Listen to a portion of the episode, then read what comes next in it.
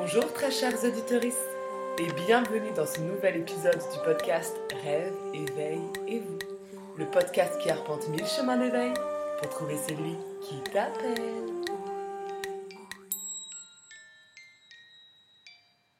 Aujourd'hui, j'ai extrêmement envie, je vous en parle depuis plusieurs semaines, voire mois, d'aborder avec vous le sujet de l'eau. L'eau et la mémoire de l'eau. Alors c'est un sujet un petit peu euh, brûlant parce qu'il est très très très controversé.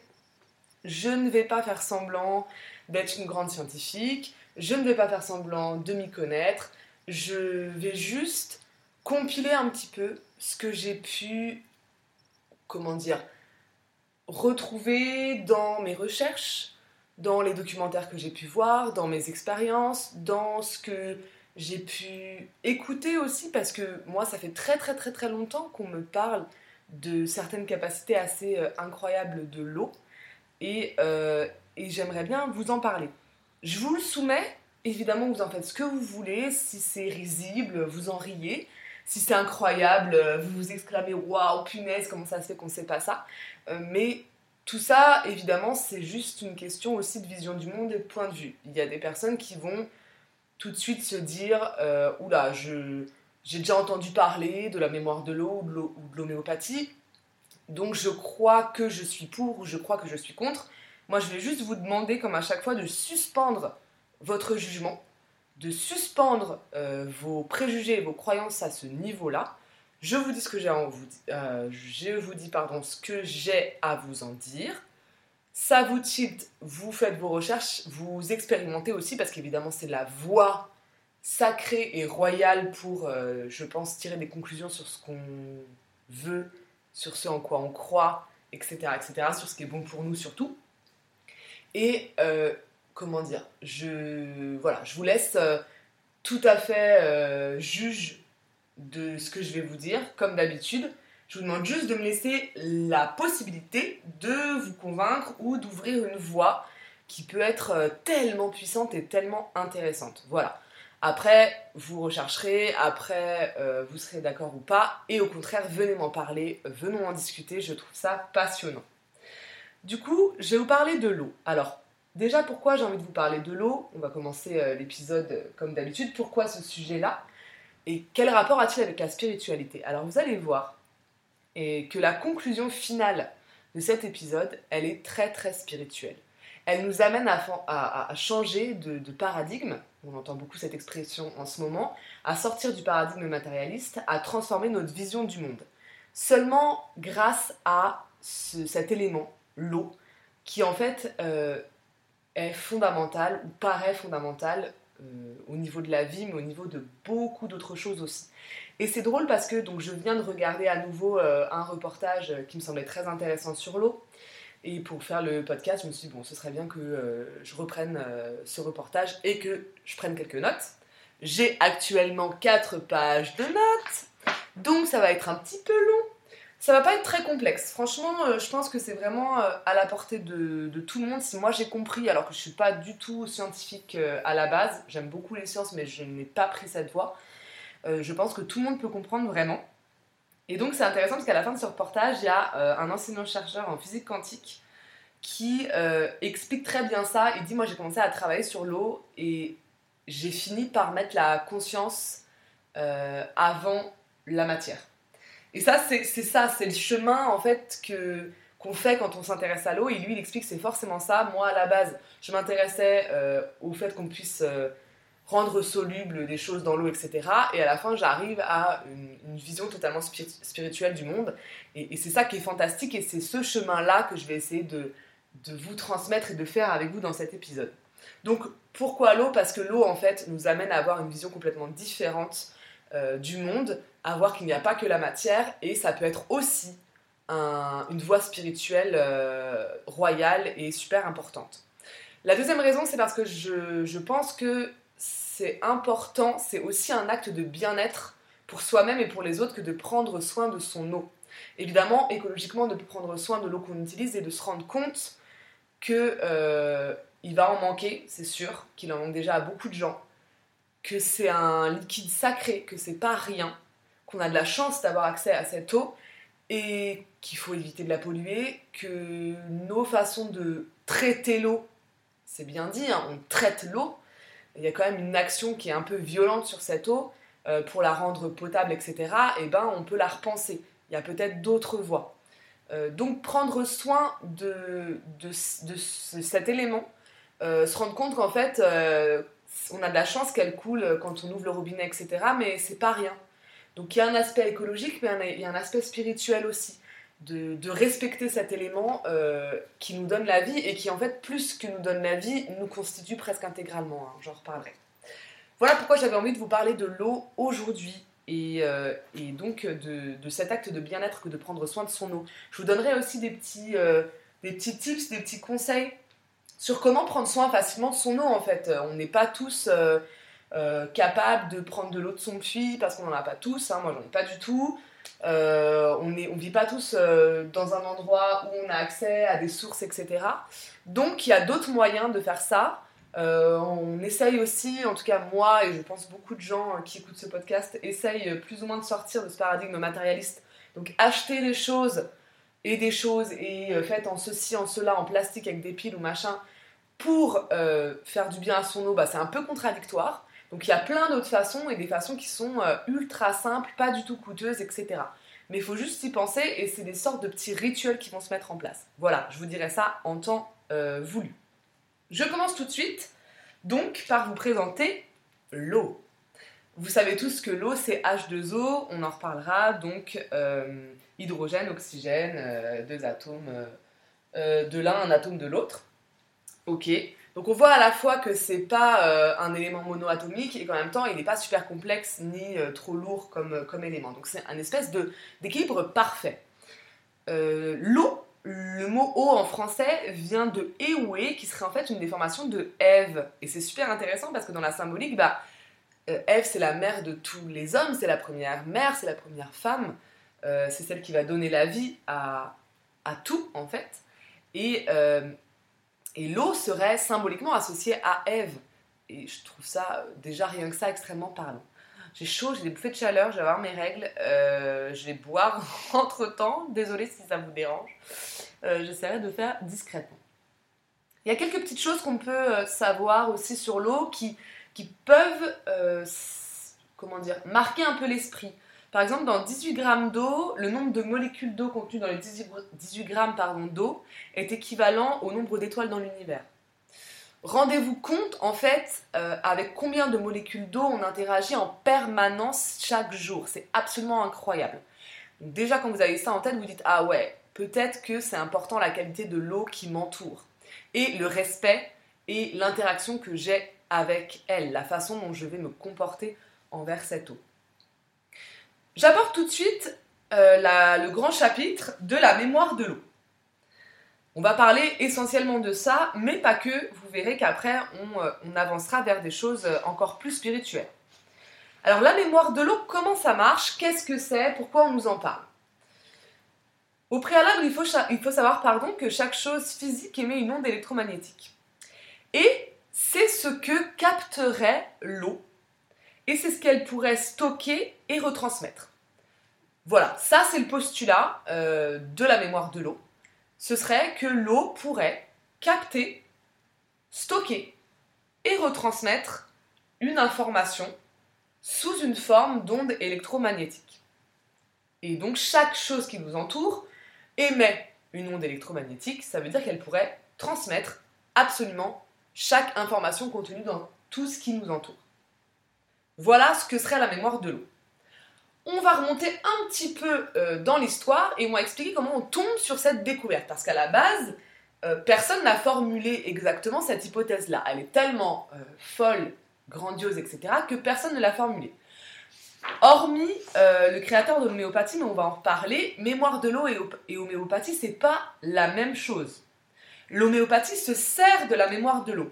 Mais on peut croire à la mémoire de l'eau et être moyennement chaud pour l'homéopathie. On peut être super chaud pour les deux également. Donc, je reviens sur la mémoire de. Comment ça a été découvert? Eh bien, ça a été découvert par un chercheur des années 80, enfin, des années 80. Euh, il n'est pas, pas né et mort dans, les années 80, mais il a fait ces expériences-là dans les années 80, un chercheur qui s'appelle Jacques Benveniste et qui était à l'INSERM. Donc c'est aussi pour vous dire que le gars était un petit peu crédible puisque l'INSERM c'est l'Institut national de la santé et de la recherche médicale. Hein. donc c'est quand même un institut euh, qui pèse dans le game euh, en France dans les recherches scientifiques. Il a été aussi conseiller de euh, Jean-Pierre Chevènement. oui, cet ancien homme politique, pour ceux qui se souviennent ou qui en ont entendu parler, parce qu'il était encore un petit peu dans les parages dans les années 2000, il me semble. Oui, j'ai 60 ans, on dirait pas, mais j'ai 60 ans. Ou on dirait que j'ai 60 ans. Donc, conseiller de Jean-Pierre Chevènement, je m'égare, quand il était ministre de la Recherche, pareil, ça pèse un peu dans le game. Et il a publié euh, non moins de 4 articles dans la revue Nature. Désolé pour l'accent anglais. Euh, je ne sais pas si vous, êtes un peu scientifique, vous devez connaître cette revue parce que c'est vraiment la revue, mais encore maintenant, hein, c'était le cas dans les années 80, mais c'est toujours le cas maintenant, qui valide les recherches scientifiques à la pointe. Ce qui veut dire que si la revue euh, Nature l'a publié, c'est que c'est pas rien, ça pèse lourd et surtout, ça a été euh, validé, on va dire, par la méthode expérimentale. Je vous rappelle, la science expérimentale, hein, sur laquelle se base quand même euh, euh, la science en France, c'est valider l'expérience si on peut la refaire, si elle a été faite, et qu'on peut la reproduire dans les mêmes conditions et qu'elle va donner les mêmes résultats. Ok? Donc, s'il a été publié dans cette revue, c'est que il y avait de réels faits scientifiques qui attestaient. Et ça, ce sont des choses que vous pouvez vérifier. Il a été totalement euh, publié dans cette revue. Ok. Lui, il part de, recherches qui ne sont, pas vraiment en lien avec l'eau à la base, qui sont en lien avec euh, les allergènes. Et ce qui va se passer, c'est qu'en fait, il va faire une expérience un jour, je vais vous l'expliquer ensuite, qui montre que l'eau serait semble-t-il capable de transmettre une substance quand la substance n'est plus dedans. Alors c'est ça le, souvent, en tout cas moi c'est ce qui m'arrive. Souvent c'est on va vous opposer dans les débats scientifiques quand vous allez parler de l'homéopathie, etc. C'est ce qu'on va critiquer. Euh, on va dire, euh, en fait, je t'explique, l'eau que tu es en train d'ingérer dans tes petits comprimés d'homéopathie, elle est diluée, euh, elle a vécu une grande dilution, alors je ne rentre pas dans les détails, à tel point qu'il n'y a plus aucune trace de la molécule. Donc tu es en train de prendre de l'eau sans rien dedans. Non, c'est pas exactement ça. C'est de l'eau dans laquelle il n'y a plus la trace visible de la molécule. On ne peut plus mesurer sa trace. Ce qui est complètement différent. Mais dans un paradigme matérialiste, si on ne peut plus la mesurer matériellement, elle n'existe tout simplement pas. Puisque dans un paradigme euh, matérialiste, l'invisible n'existe pas, l'invisible est le vide. Bien que euh, la physique quantique montre depuis quand même un certain temps maintenant que le vide n'existe pas. Donc c'est pas parce qu'on ne voit pas quelque chose et qu'on ne peut pas le mesurer qu'il n'existe pas. Bref. Donc, donc l'expérience de notre cher Jacques Benveniste consiste en ce qui suit. En fait, il va prendre de l'eau, mettre une molécule d'allergène dedans, donc une molécule de blanc d'œuf pour être exact. Il va diluer, diluer, diluer, diluer euh, cette eau, c'est-à-dire qu'il va euh, prendre l'eau, il, va la, diluer dans 10 litres, il va reprendre ces 10 litres, il va diluer dans 100, dans 100, dans 1000, etc., etc., jusqu'à ce qu'on ne puisse plus mesurer la moindre trace de la molécule de base. Ça s'appelle la technique de la haute dilution. Ok? Donc, Ceci fait, il va euh, prendre un organe, euh, sur un patient, il n'a pas tué le patient, je vous rassure, mais il va euh, travailler avec l'organe du cœur du patient, qui est extrêmement allergique au blanc d'œuf. Il va approcher la goutte d'eau extraite de la haute dilution de l'organe et l'organe va réagir. C'est-à-dire que il semblerait qu'il y ait une trace, même si on n'arrive pas à la mesurer, de cette molécule de blanc d'œuf, puisque le patient allergique au blanc d'œuf va réagir à cette molécule d'eau. Ok? Donc ça, déjà, waouh Truc de fou. Euh, il va publié, je vous passe les détails euh, politiques de l'histoire, mais il va publier dans la revue Nature, parce qu'en en fait, euh, même si en fait, il a attendu trois ans pour pouvoir être publié, il y a un moment, ils ne peuvent plus refuser parce que c'est une expérience qui a été faite, on a les preuves, on a les résultats, et on peut la reproduire. Ça a été reproduit, ça a été prouvé. Bref. donc, elle est publiée, et là, tout de suite, euh, levé de bouclier, mais n'importe quoi. Déjà, rien quand elle est publiée, dans le même, euh, dans le même papier, donc dans le, dire, la revue en même temps, euh, dans la même publication, il va y avoir quelqu'un qui va dire Oula, attention, on n'est pas sûr sûr, là on vous le publie, mais on n'est pas sûr. Ok, le choix est quand même pas clair. Soit tu publies pas parce que tu penses qu'on n'est pas sûr, soit tu publies, et dans ce cas-là, tu assumes ce que tu publies. Bref, mais euh, il y a eu une grosse, euh, une grosse rupture à ce moment-là. Euh, Jacques Benveniste est, complètement rejeté. L'INSERM remet en question son poste, etc. donc on voit qu'il y a des tensions à ce moment-là par rapport à cette publication. Il y a, on envoie des experts, ça se passe pas du tout bien avec les experts, etc. Donc on considère que non, on n'a pas réussi à refaire l'expérience, donc euh, les, publications, les résultats sont inexploitables, etc. Donc ça, c'est ce que tout le monde vous dira euh, dans, dans, la science, en fait, euh, matérialiste, ou alors dans les personnes qui pensent qu'ils sont scientifiques et qui peuvent s'exprimer là-dessus. Ils vont vous dire, mais n'importe quoi, les expériences, elles n'étaient pas concluantes, etc. Non, c'est pas le cas. Il y a une publication dans Nature, elles étaient concluantes, mais on les a revues après, et après, bah, tout ça, c'était un petit peu politique. Oui, petite chose que j'ai oublié de vous dire. Les personnes qui vont vous dire, euh, dans la haute dilution, il n'y a plus de euh, traces de la molécule à la base. Oui, et c'est encore pire que ça. Dans les expériences sur la mémoire de l'eau, en fait, il semblerait que plus la molécule est diluée, plus elle est potente, c'est-à-dire plus elle est puissante. Ok? Donc, il y a vraiment effectivement quelque chose qui est contre-intuitif, on est d'accord, mais que les expériences prouverait. Ok? Jacques Benveniste va encore plus loin. Il continue, même s'il est blacklisté, etc., il continue euh, par honnêteté intellectuelle, hein, c'est ce qu'il dit. Il dit ben, Moi, j'ai des résultats euh, en tant que, scientifique, je suis obligé de les exploiter. Je peux pas, parce qu'ils me plaisent pas et parce qu'ils euh, sont complètement en opposition avec tout ce qu'on m'a dit toute ma vie, je peux pas les mettre de côté. Je suis obligé de voir qu'ils sont là, qu'ils sont réels. Et encore une fois, hein, c'est pas ce qu'il cherche à la base, donc il n'y a pas un biais de confirmation, etc. Lui, il travaille pas du tout sur ça. Il continue il s'est rendu compte qu'en fait, euh, c'est pas, la mémoire de l'eau, elle est liée à, l'électromagnétique. C'est-à-dire qu'il refait l'expérience en transmettant l'onde électromagnétique qui est liée à la molécule de base. Ok?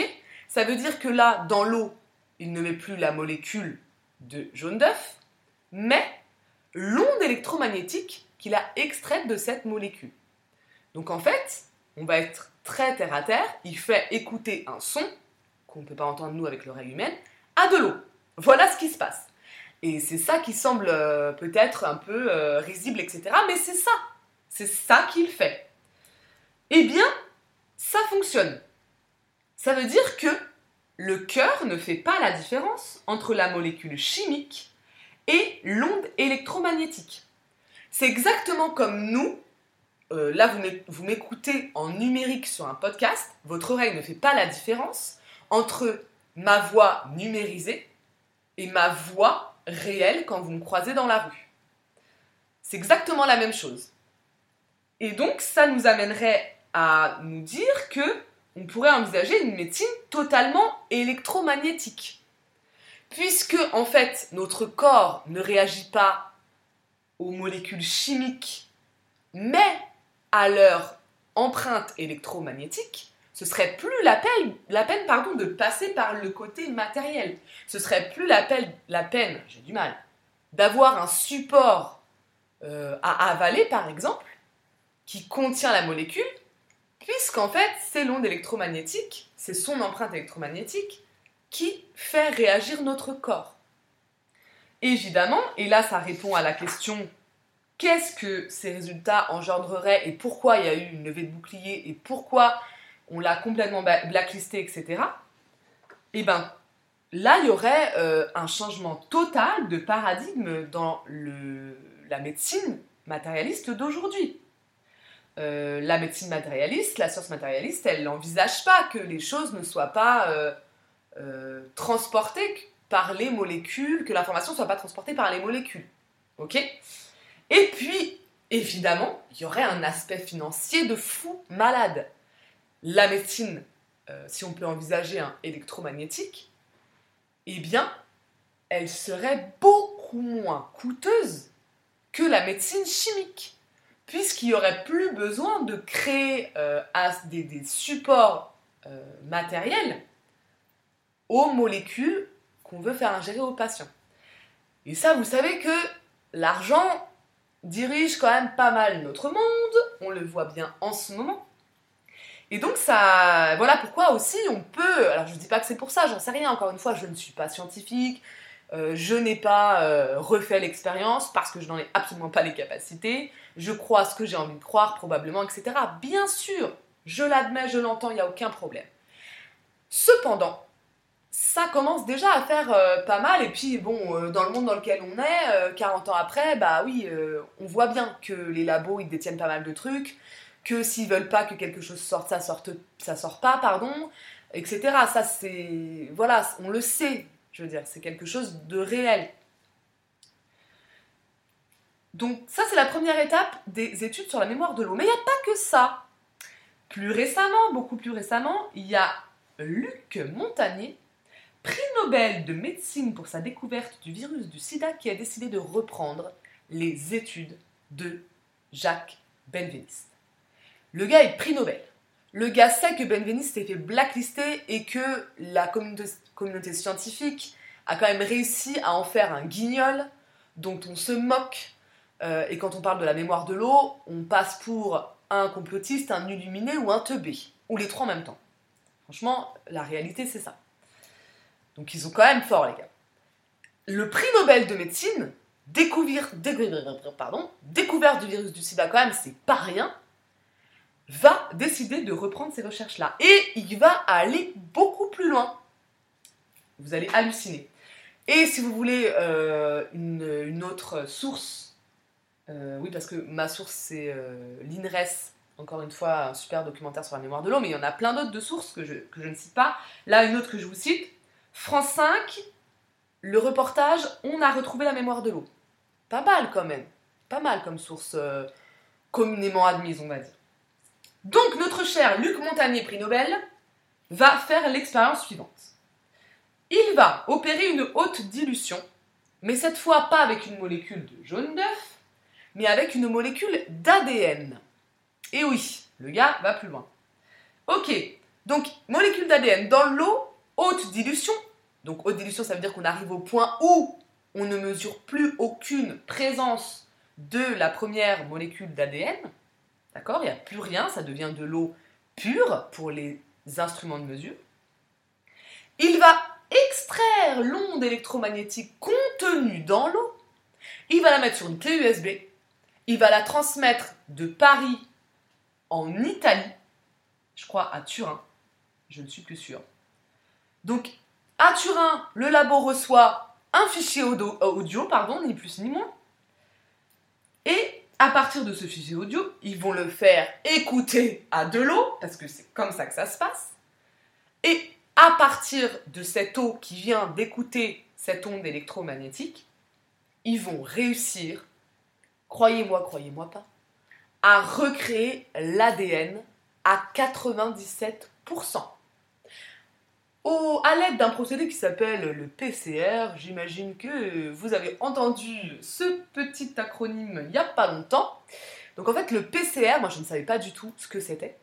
Et c'est assez, assez fou en de ne pas savoir ce que c'est parce que c'est quand même pas rien c'est à partir d'une partie d'ADN, on réussit à recréer l'ADN intégralement. C'est-à-dire que tous ceux, y compris moi, qui ont passé un PCR, on a fourni une partie de notre ADN qui a été recréée intégralement en laboratoire. Je dis ça, je dis rien. C'est juste euh, la technique du PCR. Donc, réussite à 97%, et à 97%, on considère médicalement que l'ADN a été reproduit à l'identique. Donc là, Imaginez, ça veut dire que l'eau à Paris a réussi à capter l'information de l'ADN euh, à la base, et que l'eau en Italie, elle a réussi à la réceptionner. Donc c'est pas la même eau, ça a été envoyé par fichier et on arrive à faire ça. Truc de fou, truc de fou malade. Alors encore une fois, vous allez me dire où sont les preuves, etc. J'en sais rien. J'ai envie d'y croire. Franchement, là on est dans le domaine de la croyance me concernant, j'ai envie d'y croire. Évidemment, forte réaction, la science dogmatique de toute façon refoule l'invisible au lieu de l'expérimenter. On ne le voit pas, c'est vraiment, ça. Hein. Je vois rien, j'écoute rien, euh, je dis rien. Ça n'existe pas, un point, c'est tout. On va même pas aller le tester. Et donc, si toi tu le testes, t'es un gros gogol, on se fout de ta gueule et euh, tu pars euh, du cercle des très fermés des médecins parce que t'es teubé. Voilà. Oui, bon, d'accord, je suis pas objective. Mais mais c'est vraiment comme ça que je le ressens. Ok, ça c'était la deuxième étape. Troisième étape, Masaru Emoto. C'est un docteur, donc il a un doctorat en médecine alternative euh, au Japon, je crois, qui va euh, prendre en photo des molécules d'eau, des cristaux en fait d'eau, après qu'ils aient été mis en contact, enfin en contact verbal, avec des prières, des mots ou de la musique. Ce qui est sûr, c'est que ça change les euh, molécules d'eau. Les cristaux n'ont plus la même forme avant et après avoir été soumis à ces intentions, à ces vibrations. L'eau change en fonction des informations qu'on lui transmet, des vibrations qu'on lui transmet, ou plutôt, on va le voir après parce que je vais vous expliquer tout ça de manière spirituelle, elle réagit, elle fait remonter les vibrations auxquelles on fait appel. C'est-à-dire qu'elle, elle a ça en elle et on va attiser une vibration qu'elle va faire remonter. Euh, et on voit qu'en fait, en fonction de la vibration qu'on attise, la molécule n'est plus la même. Alors, attention, le processus euh, scientifique n'est pas carré-carré chez Masaru Emoto parce qu'en fait, c'est pas trop son but. Euh, lui, il veut pas que ce soit un argument scientifique, mais c'est plutôt un argument esthétique. Parce qu'en fait, euh, dans, les articles qui sortent, il, montre les plus belles photos, les photos les plus esthétiques. Peu importe. L'idée, c'est que ça change. Et ça vous fait un choc esthétique, je vous jure. Allez voir ces photos, Masaru et Moto, euh, sur Internet. C'est magnifique. C'est incroyable. les formes géométriques qui vont émerger parce qu'on a dit un mot, fait une prière, etc. Alors que quand on va laisser euh, sans, sans activer quelque chose dans l'eau, bah, c'est plus chaotique. Ou quand on, diffuse des messages de haine, etc., c'est plus chaotique, etc. Allez-y, mais juste pour la beauté, juste pour l'esthétisme. Il a eu un impact euh, mondial, en fait. Quand il a sorti ses photos, c'est mondial. C'est pas scientifique, euh, ça n'a pas été validé, etc., même si c'est un docteur. Mais c'est ok, c'est pas grave. C'est un autre argument, c'est autre chose. Là, allez voir, ça va parler à votre âme, je vous jure. Ok. Donc là, on arrive un petit peu à la fin du chapitre Mémoire de l'eau. On est passé de euh, Jacques Benveniste à Luc Montagnier à Masaru Emoto. Ok? Maintenant, petit point sur l'homéopathie. Alors, l'homéopathie et la mémoire de l'eau, c'est pas la même chose. Comme je vous l'ai dit, l'homéopathie, elle se sert de la mémoire de l'eau pour diffuser son information. Sauf que l'homéopathie, euh, elle a une information à la base qu'on peut discuter. L'homéopathie, en fait, c'est la science du même par le même. Euh, c'est l'égalité, en fait, l'homéo. Et du coup, on peut critiquer, si on regarde un petit peu, les ingrédients de l'homéopathie. On peut être étonné de ce qu'on peut trouver. Ok? Euh, Moi, j'en prends, hein, donc euh, je ne suis pas en train de vous dire ne le faites pas ou faites-le, de toute façon, j'ai rien à dire. Mais ce que je veux dire, c'est qu'on peut discuter l'homéopathie sans discuter le pouvoir de l'eau. D'accord? C'est ok, il n'y a pas de souci avec ça. Euh, de toute façon, l'idée, c'est de, se faire nos, propres, nos propres opinions.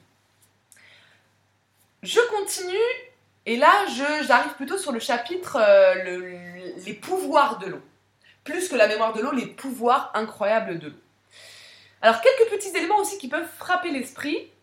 Euh, l'eau de l'océan et l'eau de notre corps euh, sont très très proches. C'est-à-dire que la concentration en, oligo-éléments et en minéraux, elle est identique. Ça, c'est intéressant quand même. évidemment, il y a une différence au niveau de l'iode, bien sûr. Grâce à la physique quantique, alors ce qui est intéressant, j'ai écouté un, chercheur qui s'appelle Marc Henry, qui est euh, enseignant-chercheur en physique quantique. C'est celui dont je vous parlais au début de, l'épisode. Punaise, ça fait déjà 30 minutes que je parle. On va y arriver. Euh, lui, il explique qu'en fait, au bout d'un moment, il a arrêté de considérer l'eau comme, une matière, mais il l'a considérée comme une vibration. Et du coup, on arrive à comprendre à quel point l'eau est multiple quand on la traite comme une vibration et plus comme une matière. Parce que quand on la traite comme une matière, on, est incapable d'expliquer tous ses pouvoirs. Parce que euh, un seul élément comme ça, qui est constitué H2O, euh, qu'il ait autant de pouvoirs différents, c'est assez incroyable. Mais si on considère que c'est une vibration, en fait, on comprend qu'il y a une infinité de fréquences. Que l'eau, elle a une infinité de fréquences. Et ça explique un peu cette complexité, euh, malgré des molécules simples. La particularité des ondes électromagnétiques aussi, euh, ce qu'il faut comprendre pour après comprendre ce que je vous ai dit sur euh, les, pouvoirs de l'eau, c'est que quand on coupe la source d'une onde électromagnétique, l'onde continue à se propager. Ça, c'est intéressant. Ça veut dire qu'en fait, on est entouré d'ondes électromagnétiques, même si les sources sont coupées, on est entouré en permanence d'ondes électromagnétiques qui se propagent et qui potentiellement euh, ne disparaissent pas ou peu ou ne font que euh, aller ailleurs dans l'univers, etc.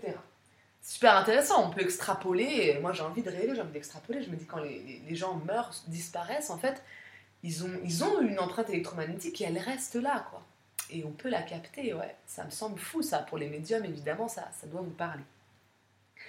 Et, du coup, l'onde se propage, elle se propage dans quoi? Bah, Alors ça, c'est un grand dossier aussi, mais je vous ai un petit peu parlé de ça quand j'ai parlé de l'alchimie. Ben, elle se propage dans ce qu'on appelle l'éther. L'éther, c'est ni de la matière ni de la lumière. C'est le vide quantique, qui n'a rien de vide, mais qu'on ne voit pas, qu'on ne perçoit pas par des instruments de mesure encore, que le paradigme matérialiste repousse et que pourtant les pères de la physique ont complètement admis. Einstein, il a dit Ok, il y a l'éther. Alors au début, il a dit non. Et 16 ans plus tard, il a dit En fait, si l'éther existe, sinon rien ne pourrait exister. La matière, la lumière, rien ne pourrait exister.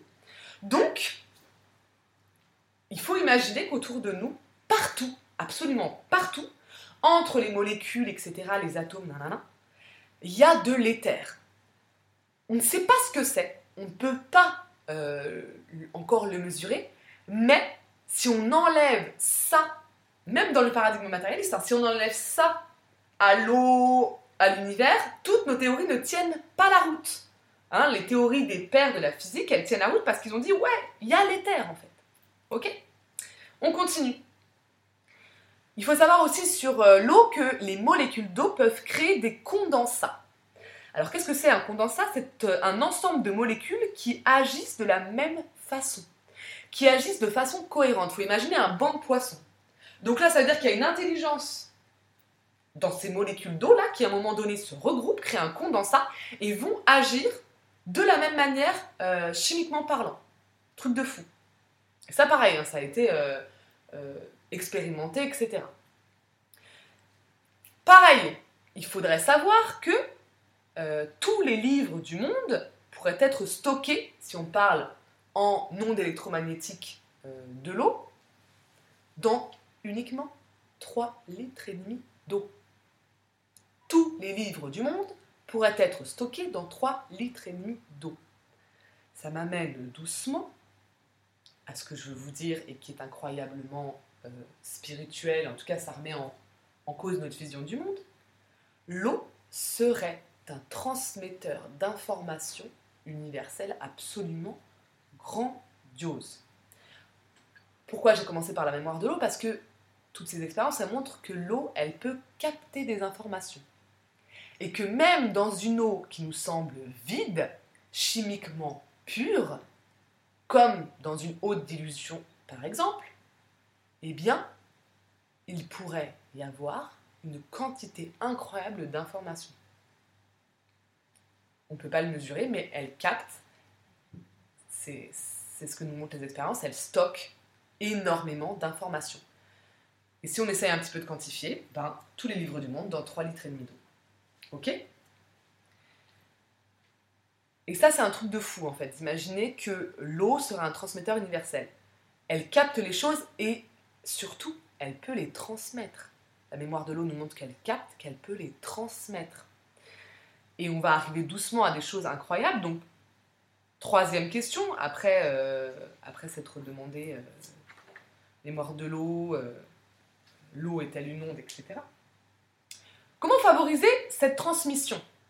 On comprend qu'elle nous transmet quelque chose, qu'elle le stocke, qu'elle le transmet. Comment favoriser cette transmission? C'est-à-dire comment améliorer la qualité vibratoire de l'eau Puisqu'elle transmet de l'électromagnétique. ok? Des informations électromagnétiques. Donc, comment améliorer la, qualité vibratoire? Alors on parle de dynamiser l'eau, on parle de rendre l'eau plus cohérente hein, par rapport à ces condensats dont je vous parlais tout à l'heure. On parle de réinformer l'eau, tout ça c'est un, peu, euh, un peu dans le même but, c'est même carrément dans le même but. C'est de choper l'information que l'eau contient, puisqu'en fait l'eau, elle contient toute l'information universelle, puisque l'eau peut capter les ondes électromagnétiques et que toute chose contient une signature ou une empreinte électromagnétique et qu'en plus ces empreintes électromagnétiques se propagent même quand la source s'arrête, imaginez les potentialités de l'eau. L'eau capte tout ce qui se passe dans l'univers tout le temps, à tout moment. C'est un truc de fou. Et en ce moment-là, où on est en train de changer de paradigme, on passe de la 3D à la 5D, euh, j'espère, je crois, j'espère de ouf. Imaginez comment ça peut nous aider à euh, nous élever plus rapidement si, grâce à l'eau, on arrive à capter l'information que la Terre est en train de nous envoyer à balle. Ce serait, génial. Donc comment faire? Et oui, comment faire? C'est là qu'arrivent des petits conseils. Il y a à peu près 300 procédés imaginés pour, euh, là, on va dire, dynamiser la réinformer. J'aime bien ce mot de réinformer. Ou réanimer l'information, la réveiller. Réveiller, ça j'aime bien. Réveiller l'énergie de l'eau. Allez, on va dire ça. On peut la secouer on peut lui transmettre du son, on peut lui transmettre de la lumière. Donc, parler à votre eau, oui, je m'en fous, je passe pour une débile, mais moi, je parle à mon eau. J'ai mis une intention, je lui parle. Je veux que cette eau, elle, soit réveillée au niveau de la gratitude, au niveau de l'amour, au niveau de la lumière, au niveau de la joie, au niveau de la santé, au niveau de, de, de, de laisser aller les choses, tout ça. Hop, je lui ai dit. Ok? Oui, on va tous finir par parler à notre verre d'eau, on va passer pour des, fous, mais on s'en moque On assume. Ok? Donc ça, c'est une possibilité. La technique la plus simple aussi, c'est celle de la cascade d'eau. Donc, vous allez agiter votre bouteille, et je dis ça, ça me coûte de dire ça parce que j'ai un toc qui est que je ne supporte pas qu'on agite l'eau. Complètement euh, contre-productif ce, toc. Donc je travaille. Mais donc ça peut être secouer votre eau dans la bouteille. Ça peut être faire passer d'une bouteille à l'autre votre eau avant de la boire. Ça peut être prendre une petite cuillère et tourner votre eau pour créer un tourbillon. Ça, c'est une technique très utilisée aussi. Euh, et d'ailleurs, naturellement, en fait, l'eau, quand vous la voyez couler en montagne, etc., elle tourbillonne. C'est comme ça qu'elle se réactive, c'est comme ça qu'elle se réveille. Elle arrive, par exemple, des glaciers, elle coule, etc. Elle arrive dans les rivières. Et là, il y a plein de pierres et tout. Elle fait un trajet incroyable, elle est vivante, elle n'est pas stagnante. C'est génial elle est vraiment vivante. Hein, c'est de l'eau vive. On, le dit d'ailleurs dans le langage courant, c'est de l'eau vive, elle est vivante. Et nous, gros bourrins d'humains teubés, qu'est-ce qu'on a fait? On a fait des lignes droites pour les fleuves. Allez, on enlève toutes les pierres, on va faire passer des, bateaux, ça va être super pour le commerce, on va tout niquer. Pardon pour la grossièreté. Euh, et donc euh, là, l'eau, elle est morte, quoi. L'eau, elle est morte dans nos fleuves tout droit, elle est dead.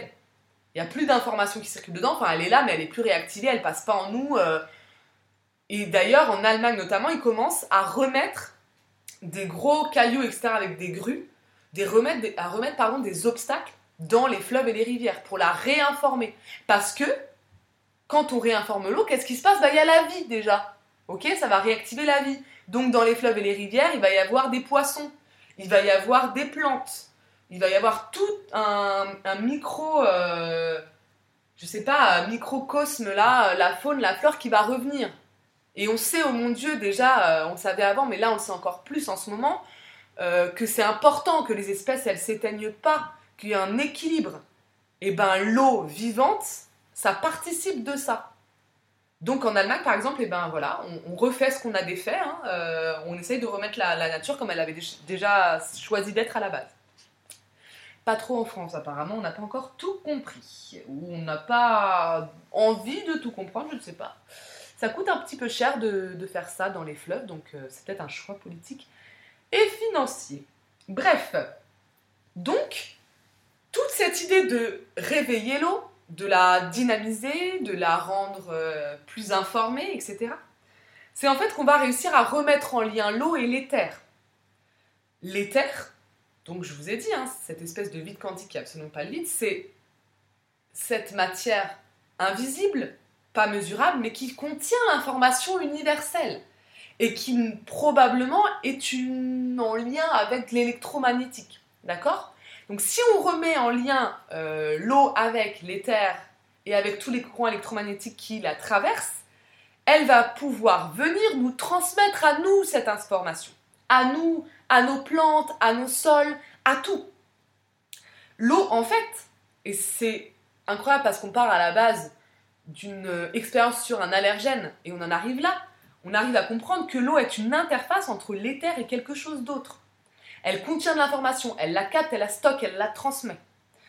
Euh, et donc, interface entre l'éther et quelque chose d'autre. Cette autre chose, ça peut être nous, ça peut être une plante, ça peut être un chien, ça peut être tout ce que vous voulez. L'eau est informée par l'éther, et cette information, elle la transforme en forme. Information, c'est informe, ça se transforme en forme. Langage des oiseaux, tac tac tac, on a écouté le podcast d'avant, je ne sais pas. Eh bien, de informe, on passe à forme. L'information va permettre de donner la forme.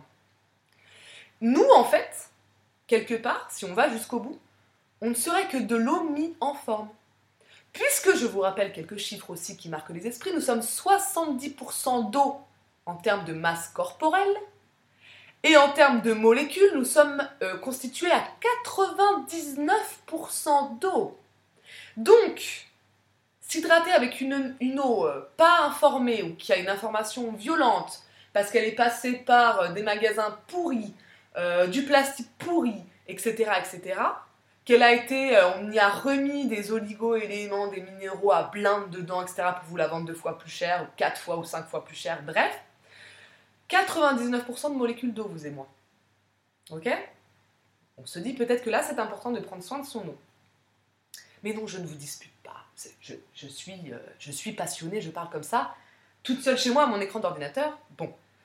Euh, et d'ailleurs, ça c'est la théorie finale de Marc-Henri, euh, le chercheur en physique quantique. Pour lui, en fait, il y a quatre états de l'eau et pas seulement trois. Il n'y a pas gazeux, liquide, solide, mais il y aurait aussi euh, un quatrième état de l'eau qui serait morpho en fait. Euh, l'eau, nous, on serait un état de l'eau en fait. Voilà, tout simplement. Nous, on serait un état de l'eau. On serait le quatrième état de l'eau puisque c'est la morphogénèse Genèse, c'est le début de, la forme, en fait, c'est la vie. Et donc, ça donnerait euh, une forme à la vie. Et c'est pour ça que l'eau est indispensable à la vie.